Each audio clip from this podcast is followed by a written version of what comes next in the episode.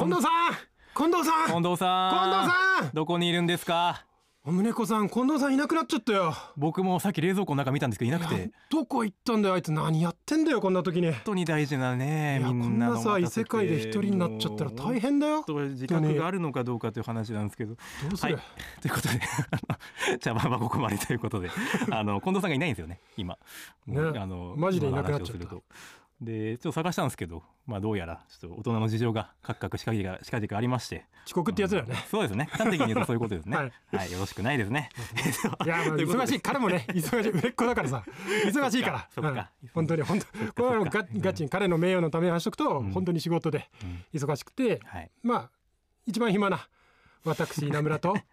じゃあ2番目に暇ということにしておきますか。あのおむねこの方が。はい、はい。世界をあの忙しい代わりにね。近藤さんの穴を埋めるようにうんちょっとね、お話できたらいいなと思いまして。はい、そうですね。代わりに世界を救いましょうというこそうですね。とで、まあのんびりとなんかあのお話、まあせっかくなんでそのこれ CG 来たんですからタイトルが、はい。CG のことに関して。ちょっと今までね近藤さんがいらっしゃった時もね話していたんですけど、うん。こう具体的な技術とかねそういうトークはあんまりこうねあの日の目を浴びてこなかったんで、まあこれを機にね CG の話とか言いながらお前ら精神論ばっかりやん、そうまずねあの CG を扱う前にこう土台を あのブラッシュアップするようなおそろそ話ばっかり。ろ CG の技術的な話とかそれっぽい話していってもいいんじゃないかというところでねうん。まあ近藤さんいないうちにしちゃおうと。別にいたらできないわけではないんですけどね。せっかくなんで、まあフリートークってことなんでね、ね。なんか話をしようかなと思うんですけど、じゃあ何かな？僕が最近その、まあ技術って結構、ワード的にはね、あの、過去、物々しいというか、こう重い感じですけど、もうちょっと楽に語るんであれば、最近、ブレンダーが、最近でもないです最けど。近でもないけど。もう結構前から。まあでも SNS とかいわゆるネット界隈では、うん。そのブレンダー使ってる人多い感じはするしそうですね。これ聞いてらっしゃる方もやっぱりブレンダー僕はブレンダー使いですって方多いんじゃないかなと思う。で片やあのおむねこも稲村さんも、まあ 3DSMAX っていうね全く別のソフトを使ってるのであんまりメインツールとしてはね使ってないと思うんですが、稲村さんはでもあのブレンダーで業務ご経験あるそうですね。えっとまあリアルタイムのリアルタイムエンジンを使って、うん。まあアニメの作品を作るという仕事が、うん。まあ過去に2回ぐらいありまして、はい。まあその時にちょっと一緒にあのご一緒させていただいた人たちがブレンダーを使っていたので、まあそれに合わせてブレンダーを使ってみたみたいなそういうことは全然ありますね。どうですか？使ってみて。どう？どうだ？ったまあ私はどうしてもその 3DSMAX に慣れてたので、うんうんうん。やっぱり最初はあれ？これってどうやるんだろう、うん。やるんだろうとかあとまあキャラクターアニメーションだったんでそのリグの構造とかちょっと違って、うんうん。まあ、結構戸惑ったりはしたんですけど、うん。でもあれがそのフリーのソフトとして世の中に出てるってことはすごいなってやっぱその、うん。うん。そんなにそのフリーのソフトでもなんか機能的に劣ってるとことかは特に感じないし、うん。まあ基本的に何でもできるのでああすごいすごいなと思いながら普通に使ってたって感じですかね。ん。なんかアニメーションとか僕もあの趣味の方で、うん。あの手付けアニメーションとかブレンダーでたまにやることがあったんですけど、結構特殊ですよね。あれはあれでそのモードを切り替えて。そのいやあれは違うよ。あれあっちが標準なんですか？あれが普通なあそうなんだ。じゃあ。おむねこさんも僕もその 3DSMAX で多分バイペットっていうキャラクターのボーン使ってるけど、それそっちがおかしい。あの IK と FK がこっちゃになったみたいな、ううん。んあれがおかしくて。あの自然に手はこっちで足はこっちでって切り替えがねされてるんですけどあのどのソフトも多分その IKFK は切り替えて使うのが普通だと思うから、うん。で僕は逆にそうバイペットに慣れすぎてるから、うん。その切り替える瞬間が結構、あわざわざ切り替えなきゃいけないっていうそのワンクリックが結構だるくて、うんうん。だからそれでちょっとやりにくさとかはあったんですけどね。まあ、あとカーブの保管が結構そのバイペットの方も特殊なので、うんうんうん。まあそういった意味で普通のそのボーンの構造というかそのヒューマン IK とかそういうのうん。がちょっとふ、普通のやつに慣れてなかったからちょっとだけなんか戸惑ったぐらいですうよ、ん、僕もなんかその切り替えでキーを打つって経験があんまなかったんで、その IKF のそうあここで編集点みたいな感じでここでバッて切って ち違う動きつなげてっていうのってね新鮮でしたね。だからこれを聞いた人は何を言ってんだお前って思うかもしれないですけど僕はバイペットがすごい好きなので、うんバイペットおすすめですって感じなんですけど、今バイペットはすごい昔からあって もうどっちかというと古いぐらいの感じなそのでうですねもううん 3DSMAX もだんだんレガシーになってき始めてる、そう悲しきかな。今ブレンダーの時代ですからね。そうあとは何かあのなんか一応 CM とかのお仕事とかって、まあ、必要最低限その素材とかマスクが出せれば、うん、あのいいなってところがあってなんかどっかのタイミングでブレンダーの検証をした記憶があって、その Cryptomatte 出して、その Cryptomatte っていうそのなんかなんて言えばいいんだろうなあれ。あの応答全ての全素材マスク化素材みたいなやつがあるんですよ。Cryptomatte ってなんて言えばいいんだろう、ね、まあ、3DCG 上でオブジェクトが分かれてれば、レンダリングした時に画像としてその後からそのオブジェクトごとにマスクが作れるみたいな。そうなんですよ。選択して便利な機能でね、うん、そう。がまあそこも含めてそのどういうふうにあのいつものあの普段使ってる、まあ、DCC ソフトと同じ感覚でいけるんだろうなと思って、うん、あのやったことがね、まあ、半年1年ぐらい前かなであったんですけど、うん、その時はなんか結構あの入力上でそのメタデータを書き加えないと Cryptomatte が認識しないとか、ね、結構いろいろ厄介な点があったんですけど今は解決されてるのかな？ちょっと分かんないですが、うん、まあでも必要一式素材は出せるし、うん、別にそのねブレンダーでじゃあ仕事ブレンダーしかこの世から消え去りましたっていう ブレンダー以外消え去ったってなったら全然何も問題はないのかなって感じはするけど、あとはまあ大型案件とかになってきたらどのぐらいのその。なんだろうな構築ができるんだろうなっていうのは怖いとこですけど、ね、なんか割とその昔 Max 使ってた人がブレンダー使ってますみたいな今はブレンダー使ってますみたいな結構聞くんですけどその我々がその仕事としてブレンダー使う時ってやっぱりその協力会社さんとか、うん、まあ、フリーの方とか他にどんだけそのツールを使ってるかっていうのは結構大事だったりするので、まあ、やっぱり自分たちだけ使っててもいざ誰かと一緒に協力してもらって作品を作る時に他の優秀な方が「いやそのソフト使えないんでちょっと今回はごめんなさい」とか言われるとやっぱり自分たちでやんなきゃ全部自分たちで抱えなきゃいけないんでやっぱりそのいろんな人が使ってるっていうのは大事なんですよね。そうですね。そういった意味でブレンダーでもその人口増えてるからこれからもっと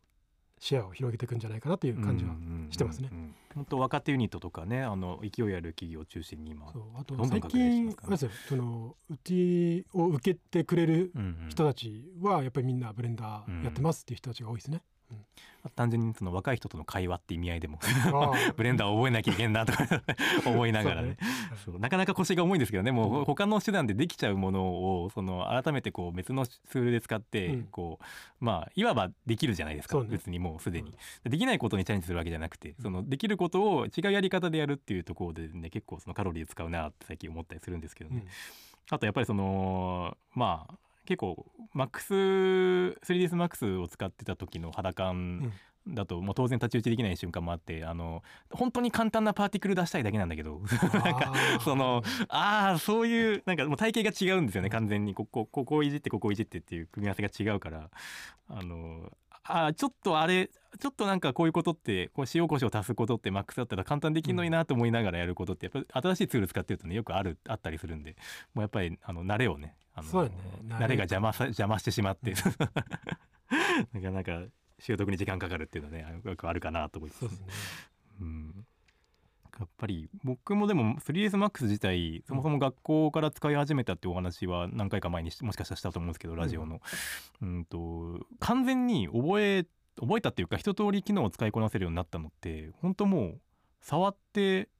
34年5年目4年目とか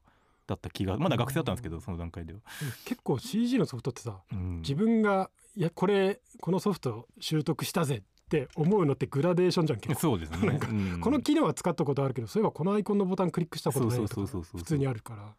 うん、でねその技術的なことでもあの全然僕も知らないことばっかりで、うん、あのまあ、今回今ねまさにやってる案件でそのディープっていう素材を使って、はい、ディープ XR って、まあ、結構前からあるその、エフェクトとかが絡むカットではよく使ってたんですけどまあもうそもそもエフェクトとかではなくもうあのホールドアウトそのマットを切る、ところからまあ Nuke のコンプベースでディープを使ってるっていうことがあったりして、まあ、その辺のねあの実際の実務になった時にどれだけこうブレンダーにしてスムーズにいけるんだろうなってあの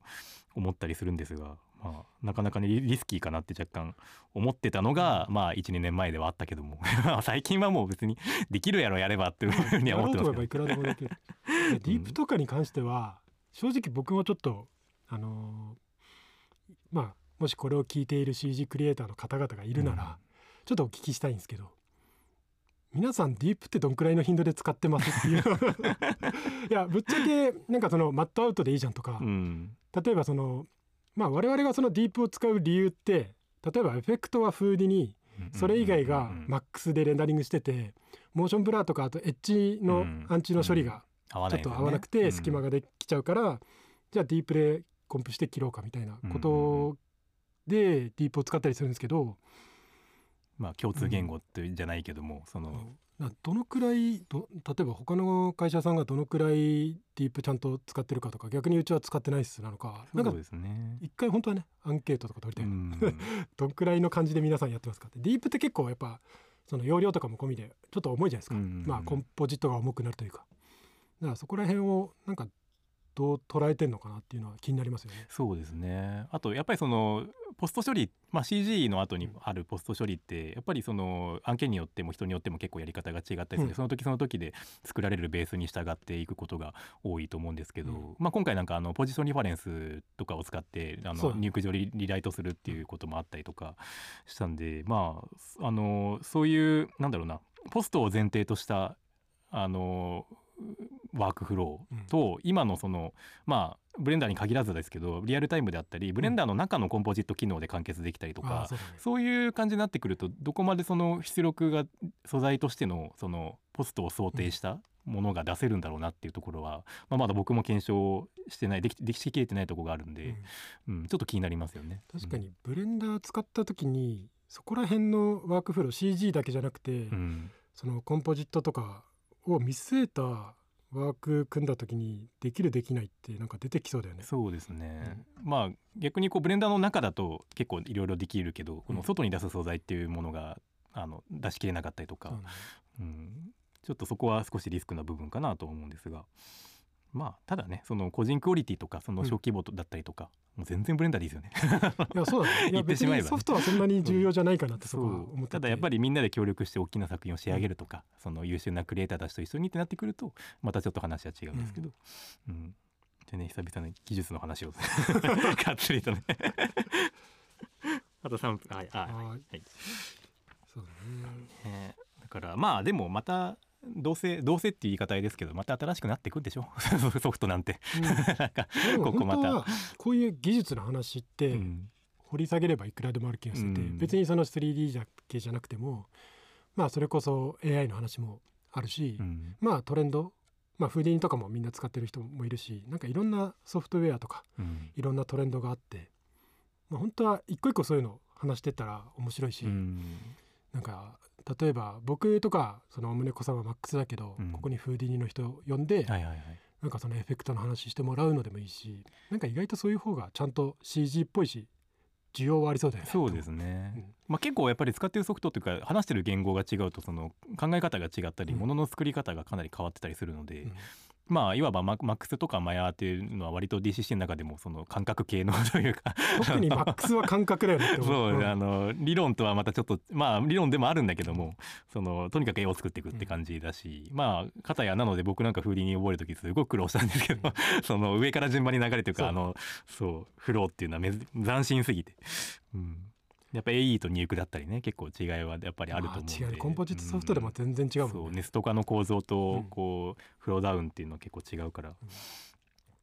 ねだからその辺掘り下げると結構面白いかもしれないですね。そうだね。また技術としては。本当はねここに近藤さんがいたらさまあ、そういう近藤さんなりの意見もね近藤さんはマヤだからさ、うん。ね、マヤだしアンリアルエンジンだし。過去にマックスも使ってたしみたいな、うん、結構オールマイティでね いろんな文化をトリリンガルな方なんで、うん、じゃあ仕方ないからじゃあここら辺で近藤さんまた探しに行くか。そうですね、ね、しょうがない。おい近藤さん。いないならいないならいないって演じしてください